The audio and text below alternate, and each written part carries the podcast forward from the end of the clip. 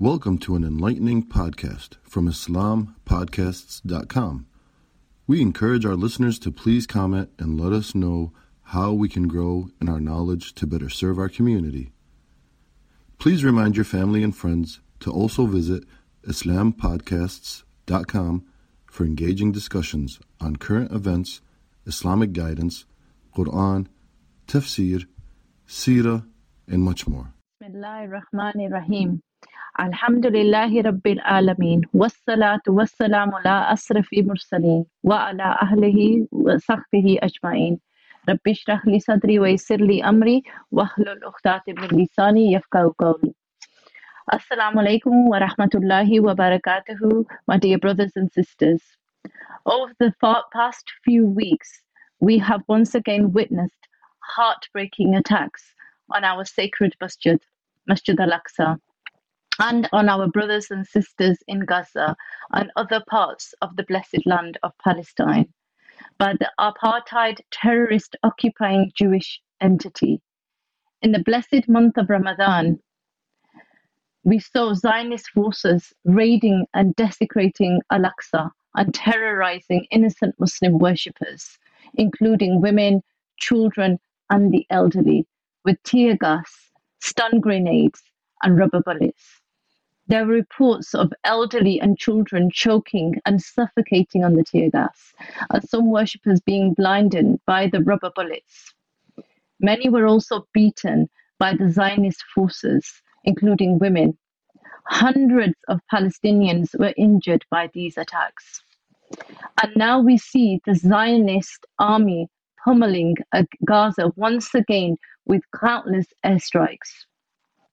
The blood of our Ummah now runs through its streets once again. Almost 200 Palestinians having been killed, including over 40 children so far. Gaza, as we know, has been transformed into the world's largest concentration camp, where its people are suffering a huge humanitarian crisis due to the brutal 15 year long blockade by the criminal Jewish entity. We have witnessed such heartbreaking breaking scenes again and again and again over the last seven decades of occupation of this blessed land of Palestine. The suffering, the oppression, the loss and humiliation that our dear brothers and sisters have suffered on a daily basis in this land, as well as the reoccurring violations against our sacred sites by this usurping occupation is relentless. So, I ask, who will respond to this bloodbath? What will end this brutal occupation once and for all? How can we establish security and protection for our dear Ummah across the whole of Palestine? These are the issues we hope to address in this discussion today, inshallah. I am Umm Bilal and I will be your host for today. And I am joined by my three panelists to discuss this topic. Al Aqsa and Gaza are bleeding. Who will respond? Firstly, I have with me today Dr. Nazreen Nawaz, who is the director of the women's section in the Central Media Office of Hizb Tahrir. Secondly, I also have with me today Sister Suraya Amal Yasna, who is also a member of the Central Media Office of Hizb Tahrir. And also with me today is Sister Sarah Muhammad, who is a member of Hizb Tahrir in America. Jazakumullah for all three of the sisters for joining me today in this important discussion. Before I begin, mm. I will also like to remind my viewers, and I would like to kindly ask all of you watching today to please share the link to this discussion, be it on Facebook, your WhatsApp groups, or any other social media network, and with all your friends, families, and contacts. Jazakumullah khairan. Assalamu alaikum, uh, my dear sisters. Uh, and I'd like to begin with uh, my first question, inshallah, which is addressed to yourself, Sister Saraya. Assalamu alaikum, Sister Saraya. Can you please explain? Can you please explain the politics behind this recent brutal assault on Al-Aqsa and its worshippers by the Zionist occupation, as well as the murderous attacks on Muslims in Gaza? Over to you, Sister Saraya. Yeah. Um, Inshallah, Bismillah ar-Rahman ar-Rahim, Alhamdulillah Rabbil Alameen, wa salatu wa salamu ala Sayyidina Muhammad wa alihi wa sahbihi ajma'in, amma bad. Um, the politics, broadly speaking, know, with this current brutal assault, firstly on Al Aqsa and its worshippers, is a is the reality of the ongoing occupation of the blessed lands uh, of of Al Aqsa in in blessed lands of Palestine by the Zionist occupying entity, and its illegal expansionism and more specifically, it's been uh, recently um, occurring this expansionism within the West Bank, and in particular of six Palestinian families and their homes in Sheikh Jarrah, um, who have been living legally in those homes for decades. And we've seen, of course, on social media as how these Zionist thugs have come in and have tried to remove um, the Muslims there in Sheikh Jarrah from their homes, backed up by the Zionist Thugs, furthermore, um, as they try to lay claims homes according to whichever legal uh, uh, references that they are referring to, and I understand, in uh, ironically, that they are um, records from the Uthmani Khilafah that they're laying claim to these uh, these homes, um, and we can see in response to this uh, increasing expansionism of occupation of the West Bank there in Palestine, that Muslims have been protesting, you know, uh, understandably so as a result, um, not only by the families themselves, but and those in the area, but by Muslims uh, across Palestine, and this is notably observable um, on the last Friday prayers um, at Masjid al Aqsa, where the Muslims were protesting um, against uh, this uh, um, the removal of these Palestinian families from their homes. So we can see that's one particular issue um, that's related politically to what's happening uh, in Al Aqsa. Um, secondly, we've also witnessed um, the um, the blocking of Muslims who've been wanting during the month of Ramadan to pray at Masjid Al Aqsa, in particular during the last 10, 10 days of Ramadan and those important 10 nights where they were wanting to go and um, carry out iktikaf and, and, and do their prayers prayers there, Taraweeh prayers there, but they were being blocked by the Zionist um, criminals there. And, um, you know, Muslims from across Palestine were trying to travel to Masjid al Aqsa. They were on buses, for example. They were being prevented from continuing on their journey. So, you know, they basically went on foot, and, uh, you know, many Muslim youth were coming and collecting them in their cars to help them carry onwards with their journeys.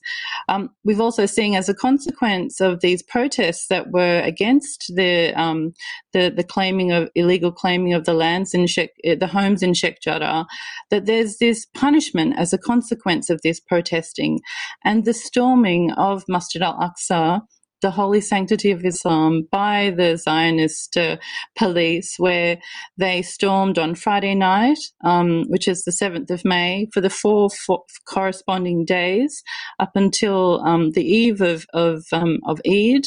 Um, and during that particular time, they went in with their um, sound bombs, they were firing rubber coated bullets, they were throwing um, tear gas within the masjid itself of, of, of Al Aqsa, injuring hundreds hundreds and hundreds of, of Muslims that were simply praying within the confines there.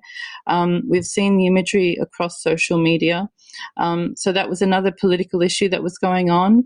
And we've also seen um, something unusual happening within um, the Zionist entity itself, and that's the situation of Palestinian um, Muslims who do reside within that Zionist entity as as um, as residents there, and they their properties have been destroyed by these Zionist thugs, um, their homes, their, their businesses, and and we've seen imagery, of course, within the streets. Furthermore, of, of individuals being attacked unconsciously.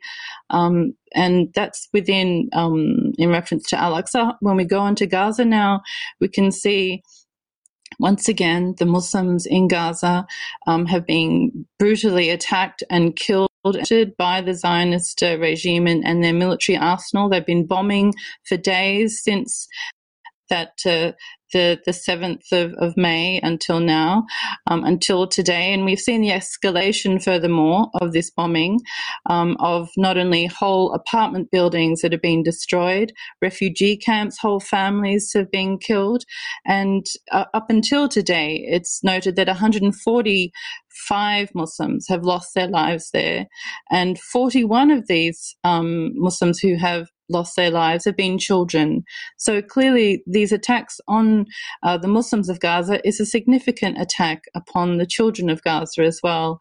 And so the Muslims, consequently, and the w- women and children have tried to seek refuge, fleeing to the UNRWA um, run schools, trying to seek whatever shelter they are able to find. They don't have, like the, the Zionists do, um, underground bunkers to flee to where millions are apparently residing there.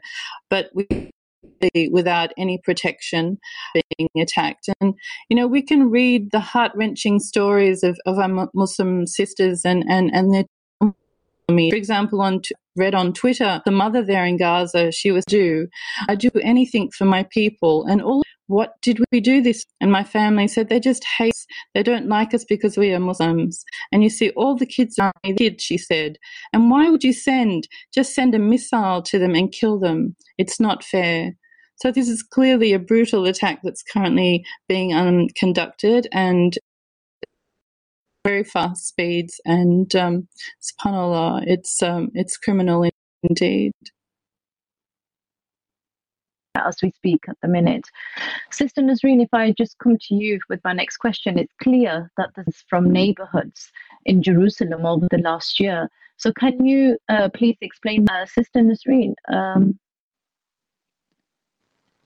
والصلاة والسلام على سيدنا محمد وعلى آله وصحبه أجمعين. So, yeah, this apartheid terrorist Zionist entity has been intensifying its efforts to essentially annihilate annihilate the presence of Palestinians from Jerusalem. Zakaria Odeh, who's the coordinator for the Civil Coalition for Palestinian Rights in Jerusalem, he stated that last year, basically during the whole pandemic, that was the highest rate of settlement expansion in East Jerusalem on record, with about 4,500 units that have been built. And of course, all of this requires our brothers and sisters of Palestine to, to be expelled from their homes in order to build these Jewish settlements. According to the UN, um, 689 structures have been demolished across the West Bank, including East Jerusalem, in 2020 alone. Just in one year, subhanAllah. This is more than any year since 2016, leaving almost 900 Palestinians homeless, men, women, and children. And also, there was a nearly fourfold increase in the number of people who are displaced from their homes just from January to August 2020.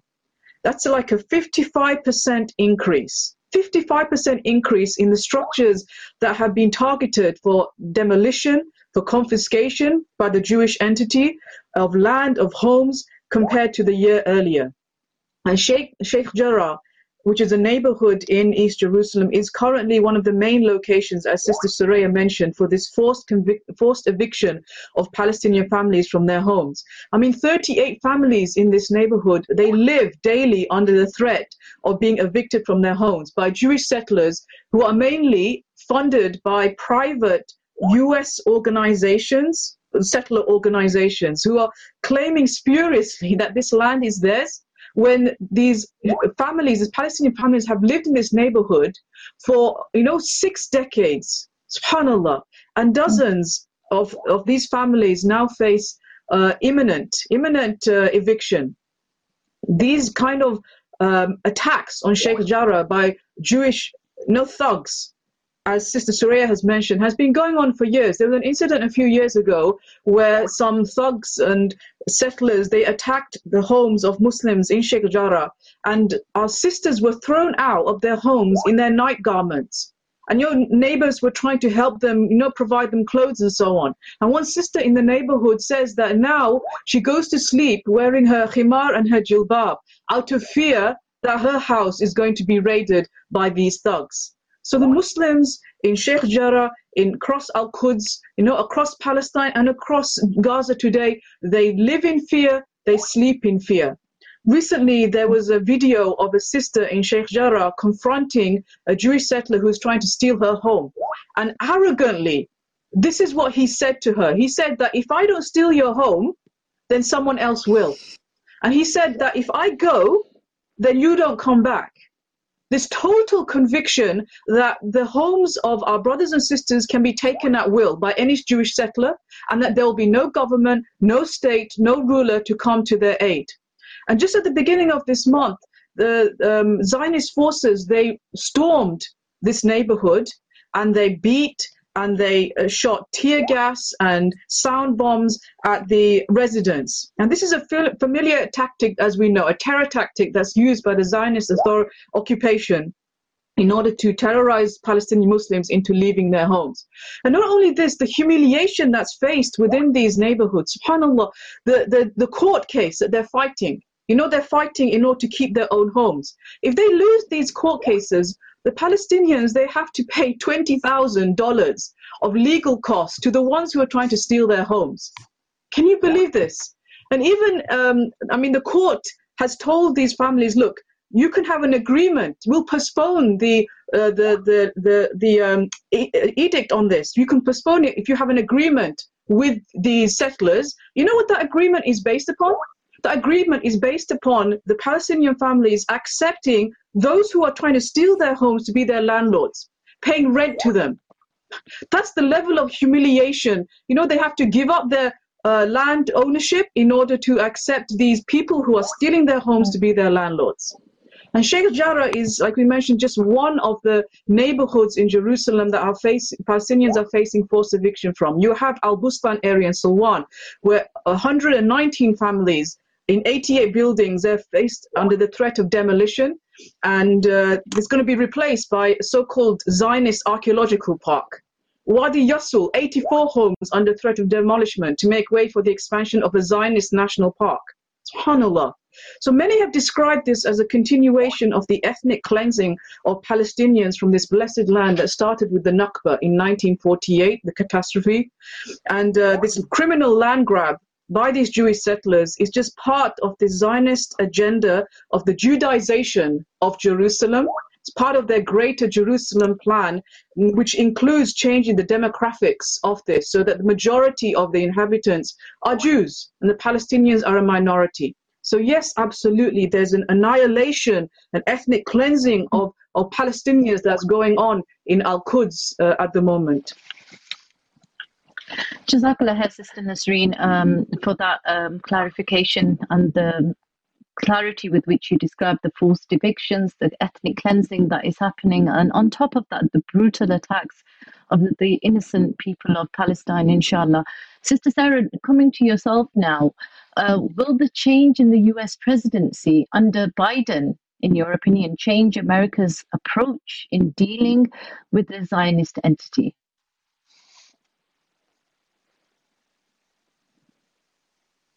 Uh, Sister Sarah, I, I can't hear you you speaking at the minute. Assalamu alaikum, Sister Sarah. Okay, okay. Wa alaikum assalam. Wa alaikum assalam. Uh, Bismillah ar-Rahman ar-Rahim. Uh, yes, so in uh, I'm going to start give a little bit of a background here.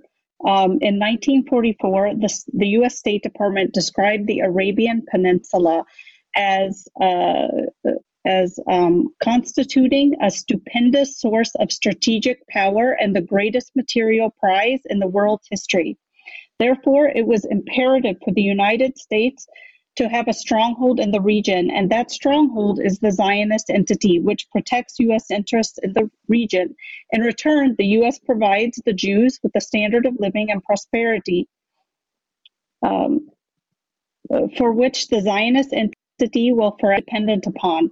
The close relationship between the U.S. and the Zionist entity has been one of the most noticeable features in U.S. foreign policy, and the Zionist entity has been one of the most, uh, for nearly four and a half decades. The approximately $4 billion in military and economic aid sent annually to the Zionist entity by Washington is rarely questioned in Congress, even by Democrats who have in the past challenge U.S. aid to governments that engage in widespread violation of human rights. or by conservatives who usually oppose foreign aid in general. According to the Congressional Research Service, Israel is the largest cumulative recipient of U.S. foreign assistance since World War II. Now, all this money uh, is not given for nothing. In exchange, the Zionist entity provides the U.S. with invaluable, with um, uh, with invaluable information about weapons effectiveness, innovative military technology like missile defense systems and border surveillance technology, and shares intelligence and battle proven military doctrines. The U.S. military also conducts annual military exercises with them. If the United States had any interest in putting an end to the aggression against Palestine and Masjid al Aqsa, then they would not be signing agreements with the Zionist occupiers, giving them billions of dollars in military aid. Now, while now while President Trump was very open and obvious in his support of the Zionist entity when he moved the US consulate to Jerusalem, and he even referred to himself as history's most pro-Israel US president. The same uh, the same support and protection is afforded to the Jewish entity regardless of who is in office. During his AIPAC speech, Obama stated that following regarding his support for the Zionist occupiers and I quote, that is a commitment that both John McCain and I share because support for Israel in this country goes beyond party. This comment explains the nature of the political environment in America. The Republicans and the Democrats have differences in styles, but they are united when it comes to their goals and methods of implementing and spreading secularism and capitalism. Mm. Furthermore, Obama stated, Our friendship is rooted deeply in a shared history and shared values. Our commitment to Israel's security is unshakable. And in January 2009, after a Gaza massacre, he said, America is committed to Israel's security, and we will always support Israel's right to defend itself against legitimate threats. Obama repeated the same thing in 2014 when the occupying forces attacked Gaza.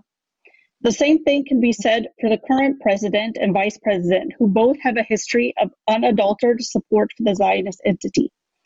For example, uh, Vice President Harris has been on the scene since 2017, and the position she has taken during her tenure as senator has definitely placed her in a pro Zionist camp.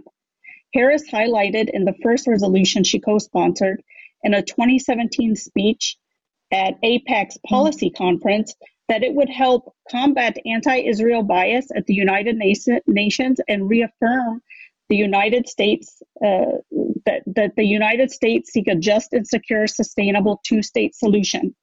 Likewise, in 2017, Harris voted uh, for a unanimously passed resolution that expressed support for the 1995 legislation that deems Jerusalem as the undivided capital of Israel. She has also said, So having grown up this is a quote from uh, Vice, uh, Vice President Harris.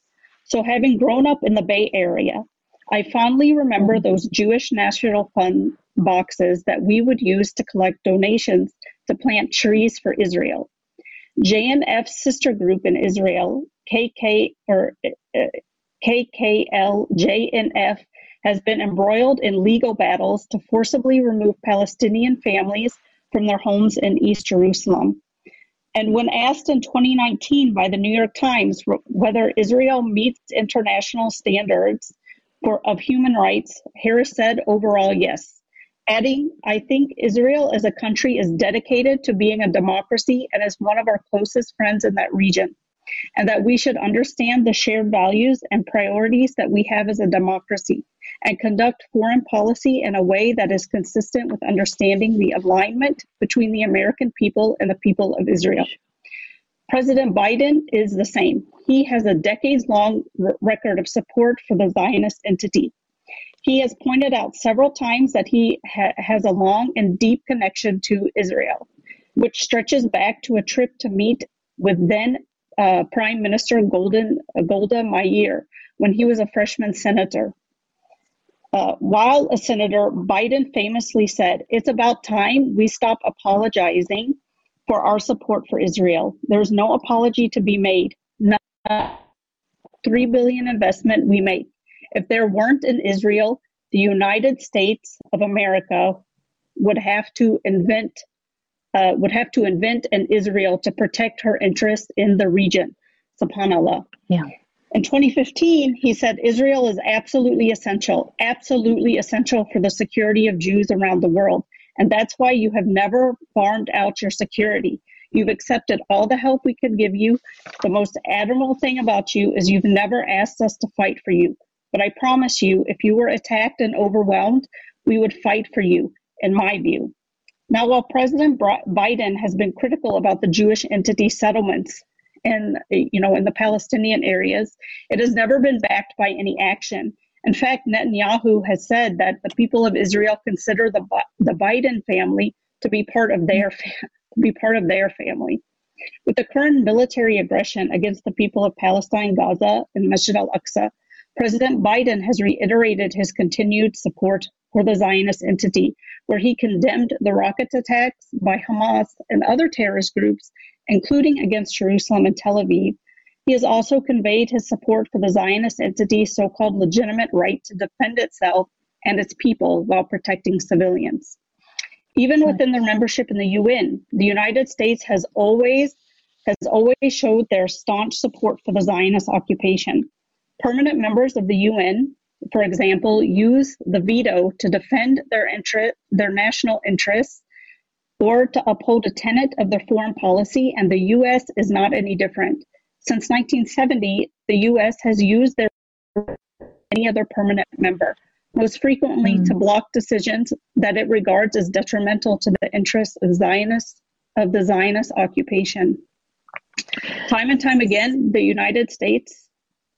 Uh, yes. Yes, sure, Sister Sarah. I'll let you just oh, continue okay. and finish with that, inshallah. Okay, inshallah. Time and time again, the U.S. has turned a blind eye against, um, uh, you know, against the aggression. yeah. Yeah, against uh, the atrocities that have taken place against the people of Palestine by the Zionist occupiers from the restrictions placed on their travel to access to medicine and education, to the arrest and torture of men, women, and children, to the indiscriminate murder and bombing that takes place whenever they want, or even put a stop to any resolution that may have stopped the aggression. While we may hear some words of condemnation here and there against the Zionist entity from U.S. politicians, they are never met with any actions, and that is because American policy on the Zionist entity the global economy and support of dictators in the Muslim world go hand in hand. And it's driven by its viewpoint on life, which is that man has the right to set up whatever wish. Therefore, they will continue to support the Zionist entity, the dictators and occupied Muslim lands, based on their needs to acquire resources and to secure the profits of their corporations, as well as um, ensure that Ummah does not have a chance to launch an alternative mm. uh, you know, system, which is the Khilafah system. Um, yeah. so with this kind of track record, record believing. yeah. Yeah. Yes, I was just going to say, you know, so believing much. that. Yeah, I sure. was just going to say quickly, believing that President Biden or any other Democrat or U.S. politician is going to come to the aid of our occupied sisters and brothers in Palestine mm. and go against the Zionist occupiers is really political naivety. Naivety. Jazakallah khair for Sister Sarah. I mean, uh, what really stuck out to me uh, out of everything that you have just informed us of there is the fact that Biden said if Israel didn't exist, we would have to create one. And that in itself shows that, yes. as you said, that to believe that anything will change is the height of political naivety. Um, moving on, inshallah, to my uh, next question, which is addressed to yourself, Sister Saraya and just moving on to discuss how this assault against Al-Aqsa and the continuing oppression and terrorizing of Muslims in Palestine, how can it be dealt with? In the West, some Muslims are uh, encouraging other Muslims, as we, as we speak, to lobby the MPs, MPs or ministers in government in order that these states move to protect and support the Muslims of Palestine against the various injustices enacted against them. So, Sister Soraya, do you think that such lobbying will help? Uh, quite frankly, no. Um, the situation of lobbying in a democratic system, generally speaking, is a very corrupt process Um, we know that it allows uh, for this uh, this ability of wealthy individuals and corporations to be able to lobby and fund electoral candidates, um, with, of course, this expected returns of favors as a result. And for Muslims, it's, furthermore, it's, it's a futile practice um, that they would think that they would be able to, within this uh, un-Islamic democratic political system, be able to have any impact upon the Palestinian cause. Um, it's it's obviously not a new uh, problem there in, in the Muslim lands in in Palestine, and of course lobbying has you know taken place previously many a times, and and of course it's a, a it, it's futile in the sense that um, what on earth do they think that these MPs would be able to be achieving by lobbying, for example? Um, perhaps they may receive a sympathetic ear to what's happening, uh, but the references in which they'd be referring to um, as to what would be of concerning for them to then even raise such issues after they've lobbied them would be along the lines of human rights abuses that have been um, ignored by the Zionist entity.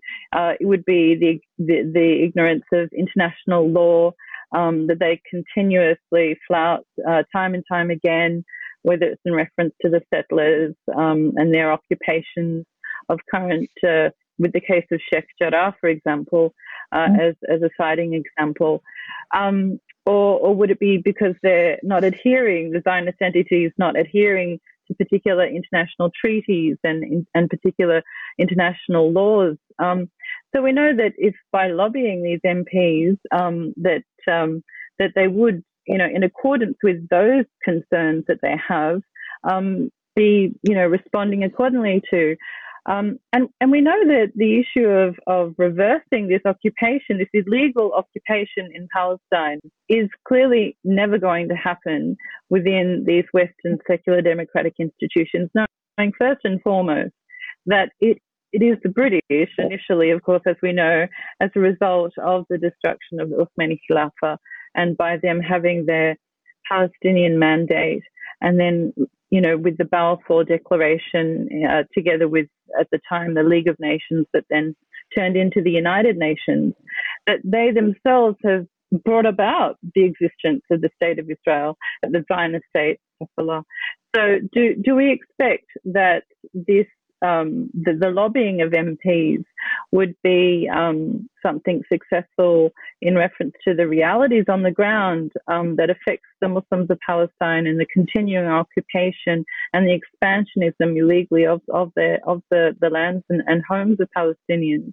Um, knowing that it's clearly a red line um, that um, that that uh, these these MPs, even if they even if they wanted to to um, you know seriously focus on on these crimes, wouldn't be able to do so because the systems themselves have set up such a reality that exists. It's part of the international structure today, the international architecture that mm. exists um, with these international organisations. So you know the the parliament would would be um, unable; these MPs wouldn't be able to have any effect the international organizations, of course, keep the existence of this Zionist entity in place. And so, therefore, it seriously mm-hmm. is a futile attempt um, by the Muslims. And they continue to keep doing this. I mean, how many times has the Zionist entity carried out such brutality, such war crimes, you know, such bombing campaigns in 2014, um, which is the, the most recent times, and, and the ongoing, you know, crimes that they commit daily on a day to day basis prior to Masjid al-Aqsa and um, and the storming of, of the of, of the Holy Land, there, the, the holy sanctity there. Um, you know, Muslims are still being shot in the West Bank. There was an old lady, six-year-old lady. She was shot with no weapons. A young boy, um, 16 years of age, was also killed. This is their daily reality, and um, and of course, it's highly accelerated at the moment. But the crimes continue, and lobbying certainly doesn't achieve anything.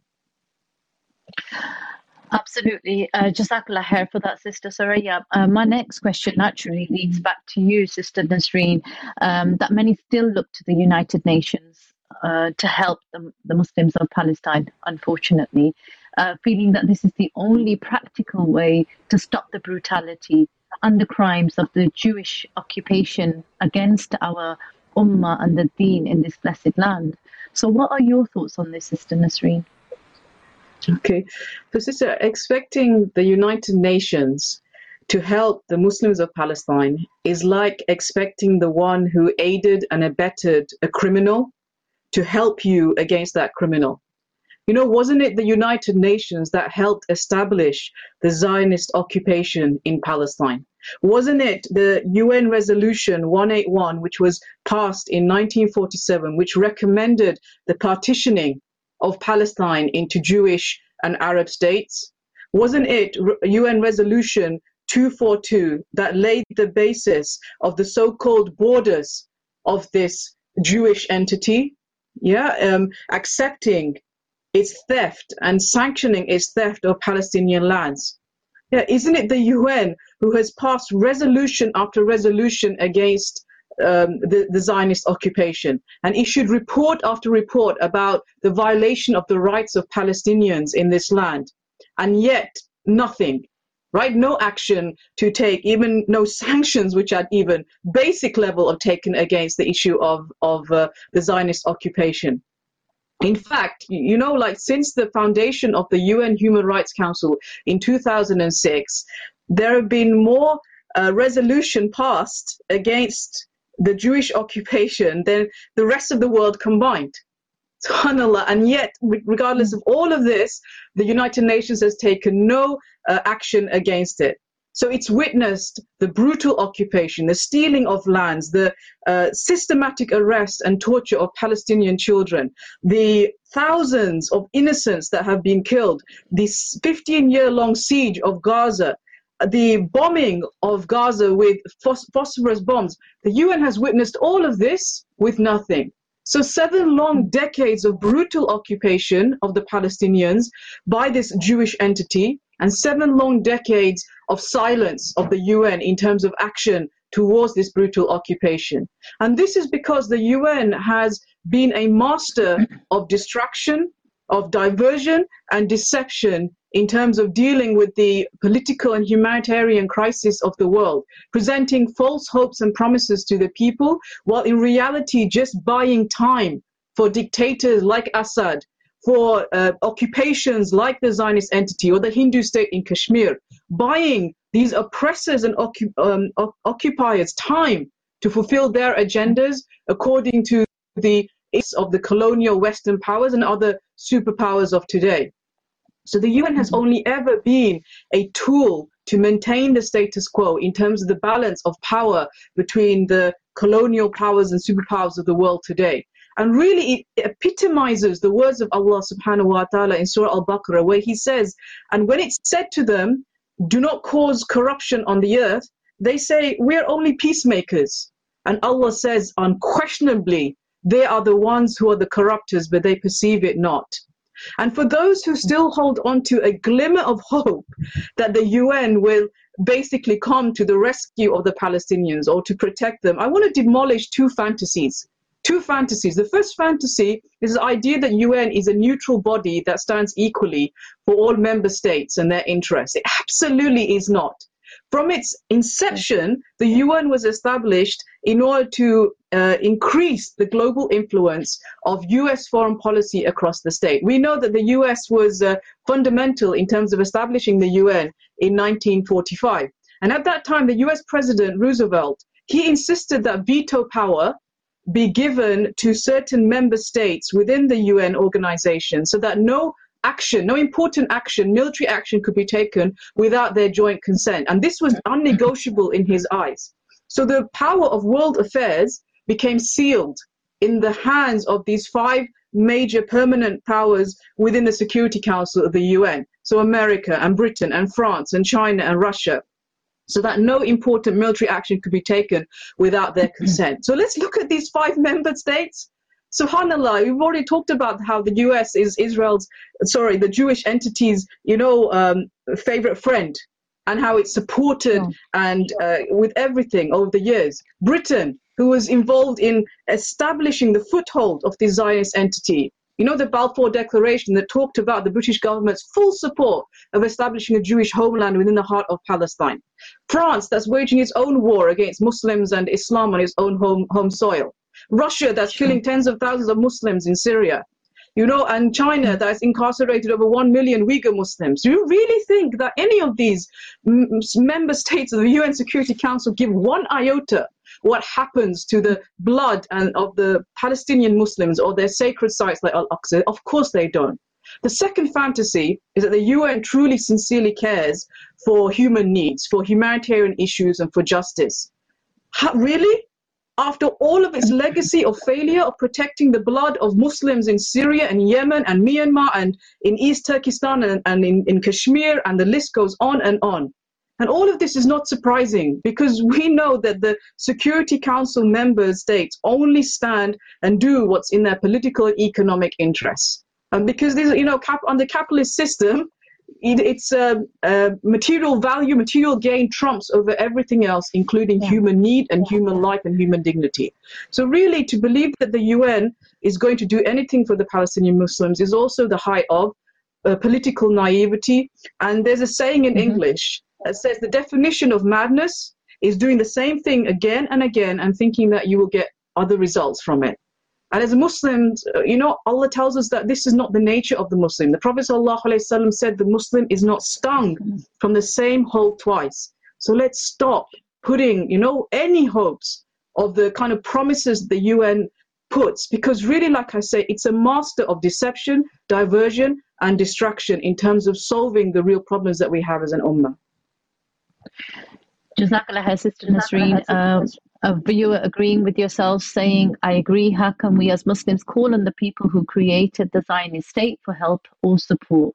Um, so uh, it seems that the point that you have made there is very clear to the viewers, uh, and there's a lot of agreements out there as well, inshallah. So, Sister Soraya, coming back to yourself, what needs to be done to stop these repeated assaults against Al Aqsa and the attacks on our brothers and sisters of Palestine once and for all? Clearly the reality of these attacks are military attacks. The, the, the Zionists, the Jewish entity, and their military arsenal is completely assaulting and bombarding Gaza. And repeatedly, every time this happens, it seems to be there should be a political response to such attacks. But the fact of the matter is, with a military response, it would be only expected that it should be met by another military response as well. And so, therefore, the Muslim armies across the Muslim world, they need to be responding and stepping up to this situation in Palestine. There's an expectation that the Muslims have upon our Muslim armies that they do take out this responsibility and liberate the realities of the occupation of Palestine by the Jewish entity that is illegally existing there, as what has been discussed already as a result of the um, United Nations, the Balfour Declaration, the British, and so forth, that have brought it in, into. It's, it's a foreign entity and it's a cancer that needs to be removed. And so, you know, would, would any other civilization expect other than a military response? For example, with Britain, when Falkland, Falkland Islands was occupied, they responded militarily. They didn't go to the United Nations knowing that there's that, you know, um, in, inequality with the security will, you know, approve or disapprove of any military response. Um, or in the case of the Iraq War, just have America overstep the United Nations and just, you know, occupy Iraq illegally in absence of any United Nations uh, resolution. So we know that it, it's obvious that the, the reality should be a military response, a military um, problem. And so we urgently mm-hmm. call upon the Muslim armies to respond to this. It's, it's within their means, it's within their capabilities that they have that. The Muslim armies, not tens of millions, with their military arsenal abilities. And, and, and we, rather than having them locked in their barracks uh, as a result of these corrupt regimes, furthermore, that they should be responding. And we know the minarets, furthermore, of Al Aqsa, they have been calling to the Islamic nations, calling for the likes of Salahuddin al Ayyubi to be able to liberate um, Palestine once again, inshallah. And of course, the history of Islam is long as, as far as, you know, if they need any, you know, good role models to refer to as far as strong Islamic generals go, we know that we have the likes of Muhammad al Fatih General Salahuddin al Ayyubi, as I mentioned, Muhammad bin Qasim, they have all bravely liberated the Muslim and Islamic clans.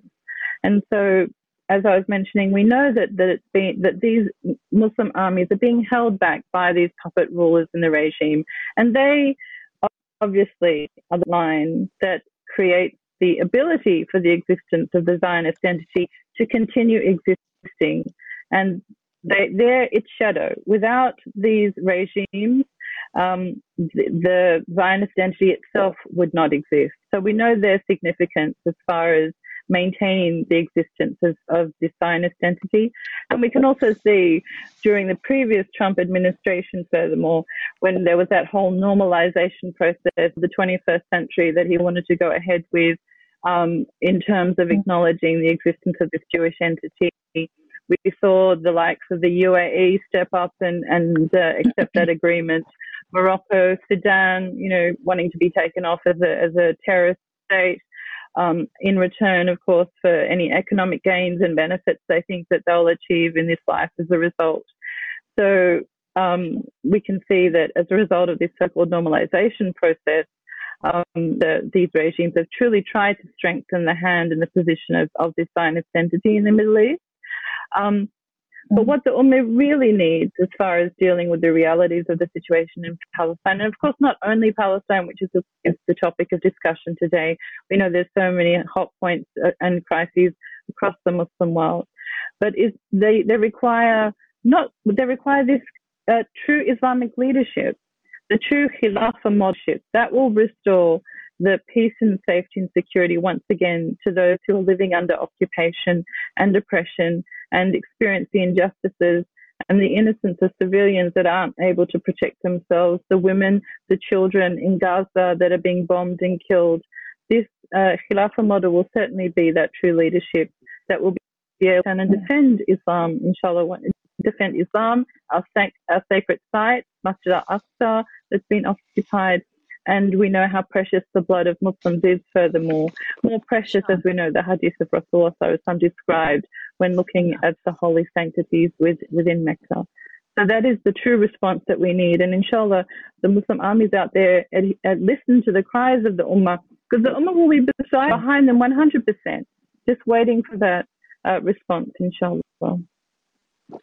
Jazakallah khair for that great summary there, Sister Soraya, in terms of uh, the confidence, if, if the military need any, the Muslim armies out there, in terms of the great examples that they can explore, that they can look into, that they can invest into uh, to mobilize themselves in the way that they need to for the sake of Allah subhanahu wa ta'ala.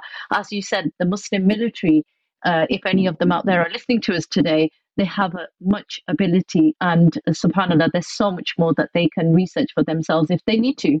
Um, and you're right it's time to break away from the puppet systems and rulers and to refer to islam and engage with islam. So sister sarah uh, coming back to yourselves sometimes as muslims we feel helpless when we see what is happening to our ummah in palestine. And to think that all we can do is make dua and give donations to help our brothers and sisters there. Uh, what would you say to those who may feel like this, that feel helpless in this manner? Yes, so um, mashallah, the Ummah is sincere and very generous, especially when they see that their sisters and brothers are suffering, whether it's in Kashmir, whether it's in Somalia, whether it's in Syria or Palestine or elsewhere. Um, and both dua and charity are part of our deen. Prophet Muhammad wasallam said that dua is worship. And in Surah Al Hadid, verse 18, Allah subhanahu wa ta'ala said about sadaqah, indeed, those men and women who give in charity and lend to Allah a good loan will have it multiplied for them, and they will have such an honorable reward. And there are other ayat and hadith that implore us as Muslims to make dua to our Rabb, and this includes asking Him to remove affliction and oppress, oppression from those suffering, as well as on the importance of giving charity to help alleviate the poverty or suffering uh, to those who need it. As Muslims, we should continue to make dua and give to trusted friends and or charity to help those. However, we should look at the reality of the situation we're in and look to the examples of our past. Is giving charity and making dua really is that enough? When we when we're what is happening in the West Bank and even more so in Gaza, we can clearly see that the millions of dollars that we have raised over the past decades has not uh, has not. I'm sorry. Um, Sure, that's fine, Sister has Sarah. not yeah no there's a pop-up uh, i'm sorry so Sure, sorry about fine. that. Uh, we can see that you know the the millions of dollars that we have raised over the past decades has not taken our sisters and brothers out of poverty. It has not helped them gain security or protected them against the guns and the bombs of the zionist occupiers.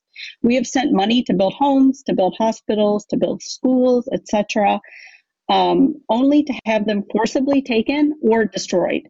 So, how many times should we send money or rebuild houses and hospitals? You know, today we'll build it, but tomorrow, you know, they'll just destroy them. On top of that, the Palestinian people do not have authority over themselves. The Zionist entity does, and they have a blockade in Gaza which prevents food, supplies, medicines, etc. We are sending from ever reaching the people that they're supposed to help. According to the 2020 Human Rights uh, Watch report, the, Isra- the Israeli government has continued to enforce severe and discriminatory restrictions on the Palestinian people, restricting the movement of people and goods into and out of Gaza Strip. They have limited the access to educational, economic, and other opportunities, uh, medical care, clean water, and electricity for the nearly 2 million Palestinians who live in Gaza.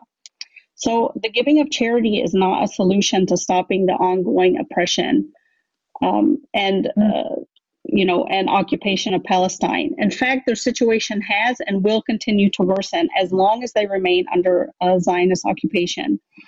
You know, before the Battle of Badr, the Muslims did not just sit back and pray for success against the Quraysh. Yes, they made dua, but alongside the dua, they prepared mm-hmm. militarily for what was going to come, and Allah subhanahu wa ta'ala answered their du'as by sending the angels to help them win the battle on what looked like a definitive loss for them. That is because action must always go alongside the du'as we are making. Or like in the Battle of Khandaq, Despite there being a relative respite for the Muslims at the time, Prophet Muhammad continued to gather intelligence about what was happening around. It was in this way that the Muslims were prepared for the Quraysh and the Jewish tribes of Medina, uh, and the Jewish tribes to raid Medina. He wasallam did not sit idly by, making dua for continued peace and security, but continued to make preparations based on the intelligence that he received. Our sisters have not been asking for our money, but have repeatedly been calling for the Ummah to send a Muslim army to come and liberate them. They're calling out for Salahuddin to come and liberate them. We should take heed of their call and support them in any way we can. Hudayfa ibn al-Yaman reported, the Prophet ﷺ said, by the one in whose hand is my soul, you must enjoin good and forbid evil, or else Allah will soon send punishment upon you then you will call upon Allah and it will not be answered for you. Subhanallah. If we want Allah subhanahu wa ta'ala to answer our du'as to lift the oppression and occupation from our sisters and brothers in Palestine, then we must also put forth an action.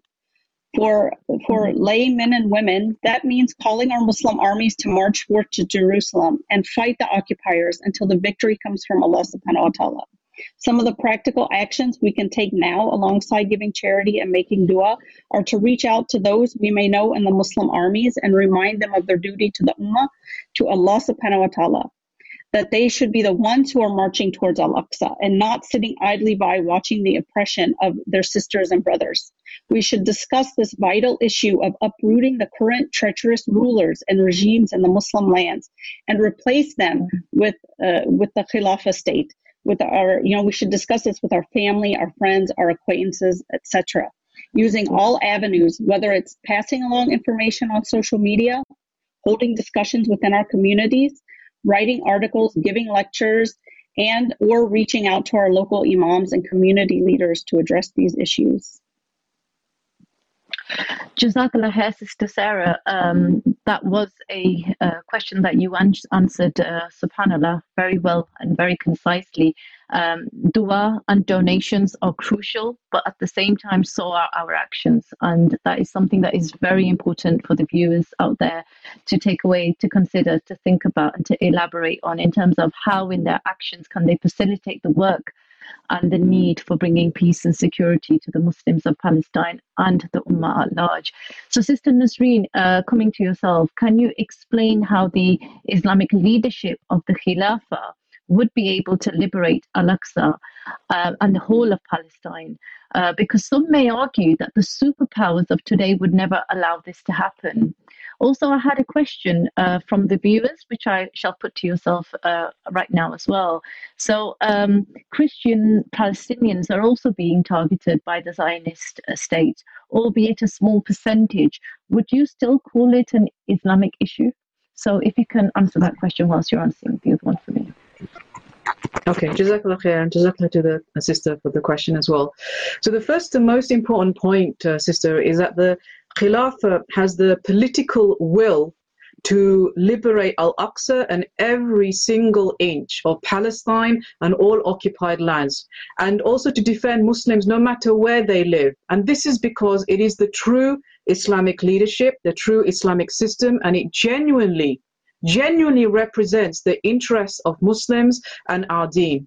In fact, the Khilafah is obliged by Islam to protect the Muslims and the deen of Islam. The Prophet ﷺ said, only the Imam, the Khalifa, is a shield behind whom you fight and you protect yourselves with, reported by Muslim. And Imam Nawawi, in terms of uh, commenting on this hadith, he says that the shield is like a cover cover for those behind him. Because the Imam or the Khalifa is the cover which prevents the enemy from harming the Muslims. And this is by leading the army, protecting the borders, and organizing the jihad. And note that the hadith emphasizes this word only. Only the Khalifa is the shield for the Muslims. Innama, negating that anything other than the Khalifa can be the protection for the Muslims or the deen. So, not the UN, not the Western powers, not the OIC or the Arab League or the presidents and prime ministers of secular states today who implement kufr, only the Khalif who implements the system of Islam completely can be the shield for the Muslims. So this is the first crucial point. The Khilafah has the political will to stand for Islam, unlike the rulers and regimes of the Muslim world today who only stand for themselves or stand for the interests of their Western masters. Like Turkey as an example, who in 2016, you know, sent planes to help the Zionist entity put out wildfires. Wildfires in the very land that it occupies, while, you know, it cannot send planes to protect the Muslims of Palestine or Al-Aqsa. You know, Turkey, which can, uh, you know, accepts to deploy its troops to Libya to show up support for the UN backed government in Libya, and yet cannot send those same armed troops to Palestine to protect this blessed land and protect the Muslims there. Or you have, for example, the, uh, you know, the Saudi Arabia and the UAE, who can drop bombs on the heads of innocent Muslims and innocent children in Yemen, but cannot use that same arsenal in order to defend the third holiest site for us as Muslims in Al-Aqsa. You have Pakistan that can outsource its army to the US to fight its war of, war of terror against Muslims, to kill Muslims in Pakistan, Afghanistan, but cannot use its military and send them to defend the Muslims of Palestine. Or Egypt that uses its military to terrorize its own people, like we saw in the Rabaa massacre, mm. but cannot use it uh, to defend Muslims in a neighboring land. This is the difference between the Khilafah and between the regimes of today. The Khilafah has the political will to stand for Islam and protect the Muslims. And because it has the political will, it will use everything in its arsenal in order to liberate Al Aqsa and every inch of Palestine and Kashmir and all other occupied lands and defend the Muslims. And which comes to my second point, which is that mm-hmm. arsenal that the Khilafah will have will be huge. It will be huge because it will unify the Muslim lands under one Islamic leadership, will, will enjoy huge resources, huge manpower, a huge army, and uh, really strategic and economic strengths. I mean, the standing army of the unified Muslim lands alone will be one will be 4.7 million.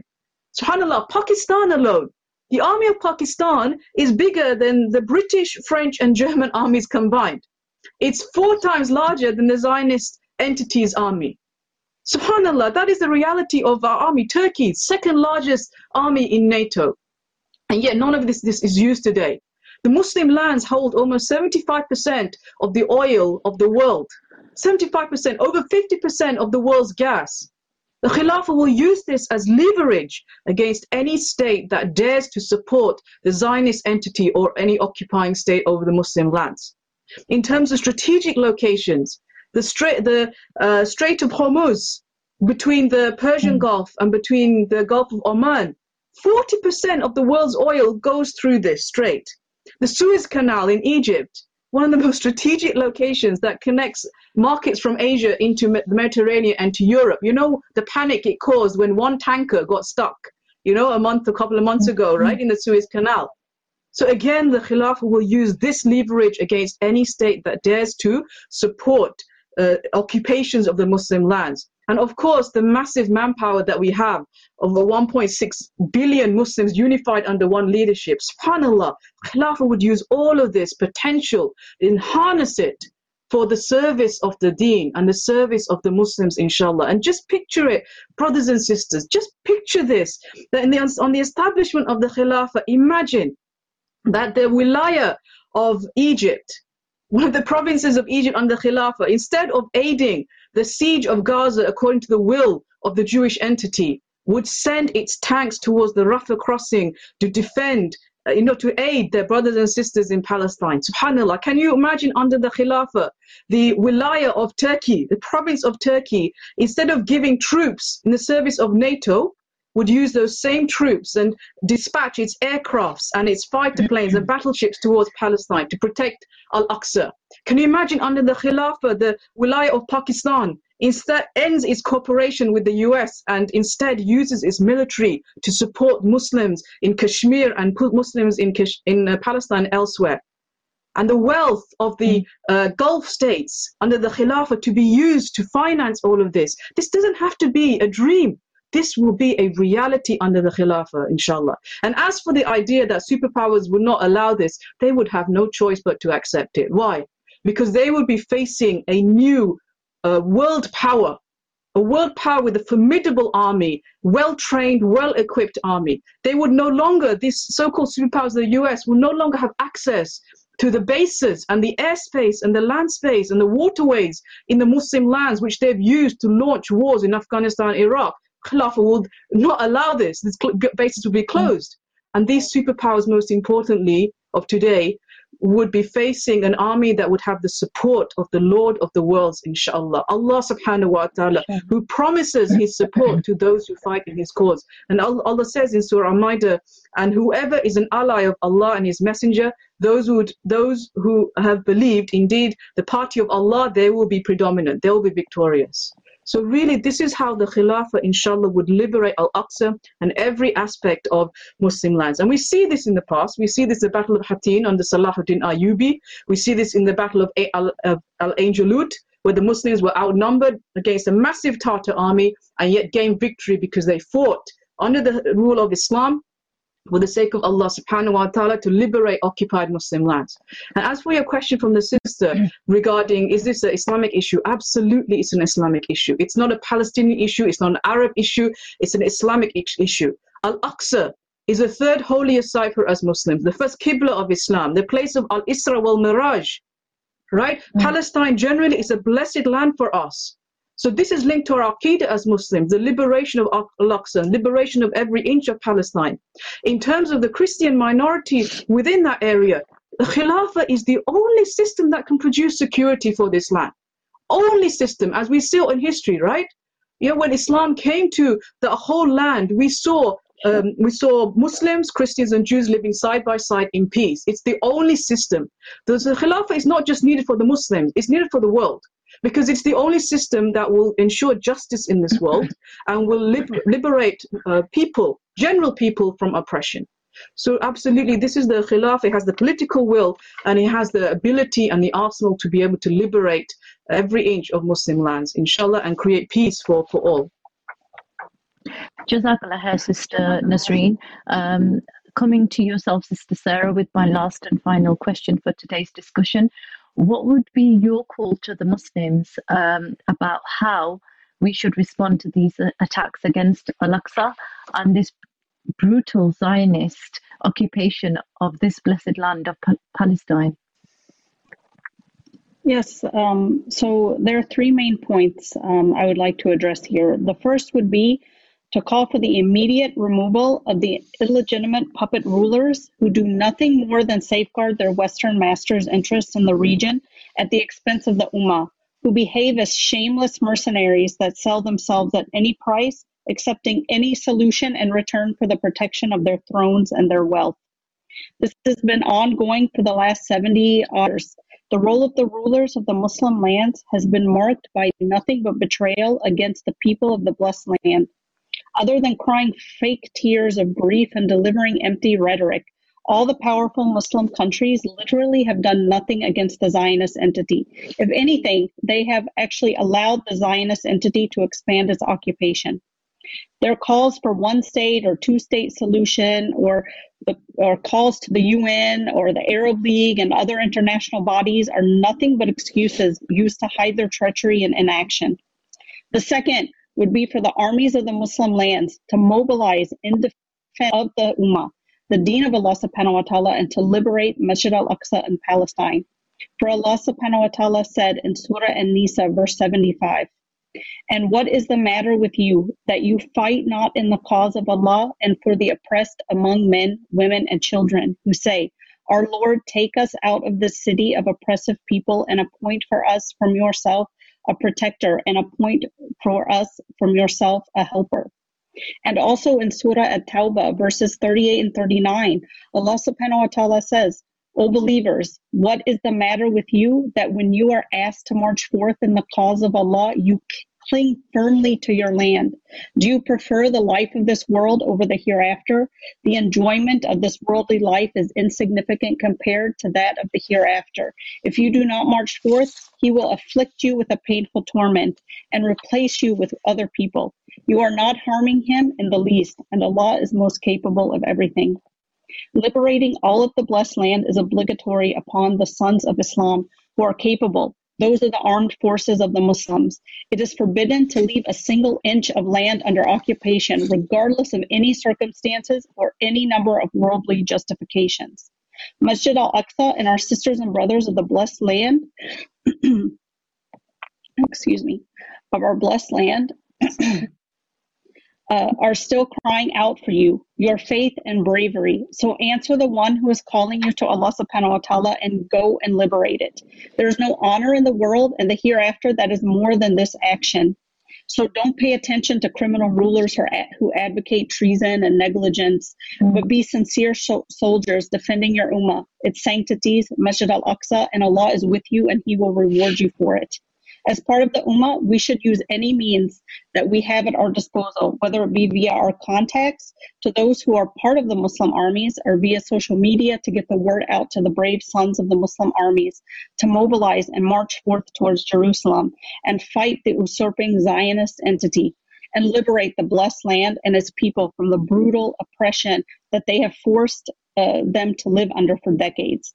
And the third and final point is for the Ummah mm to work to establish the Khilafah on the method of the Prophet wasallam.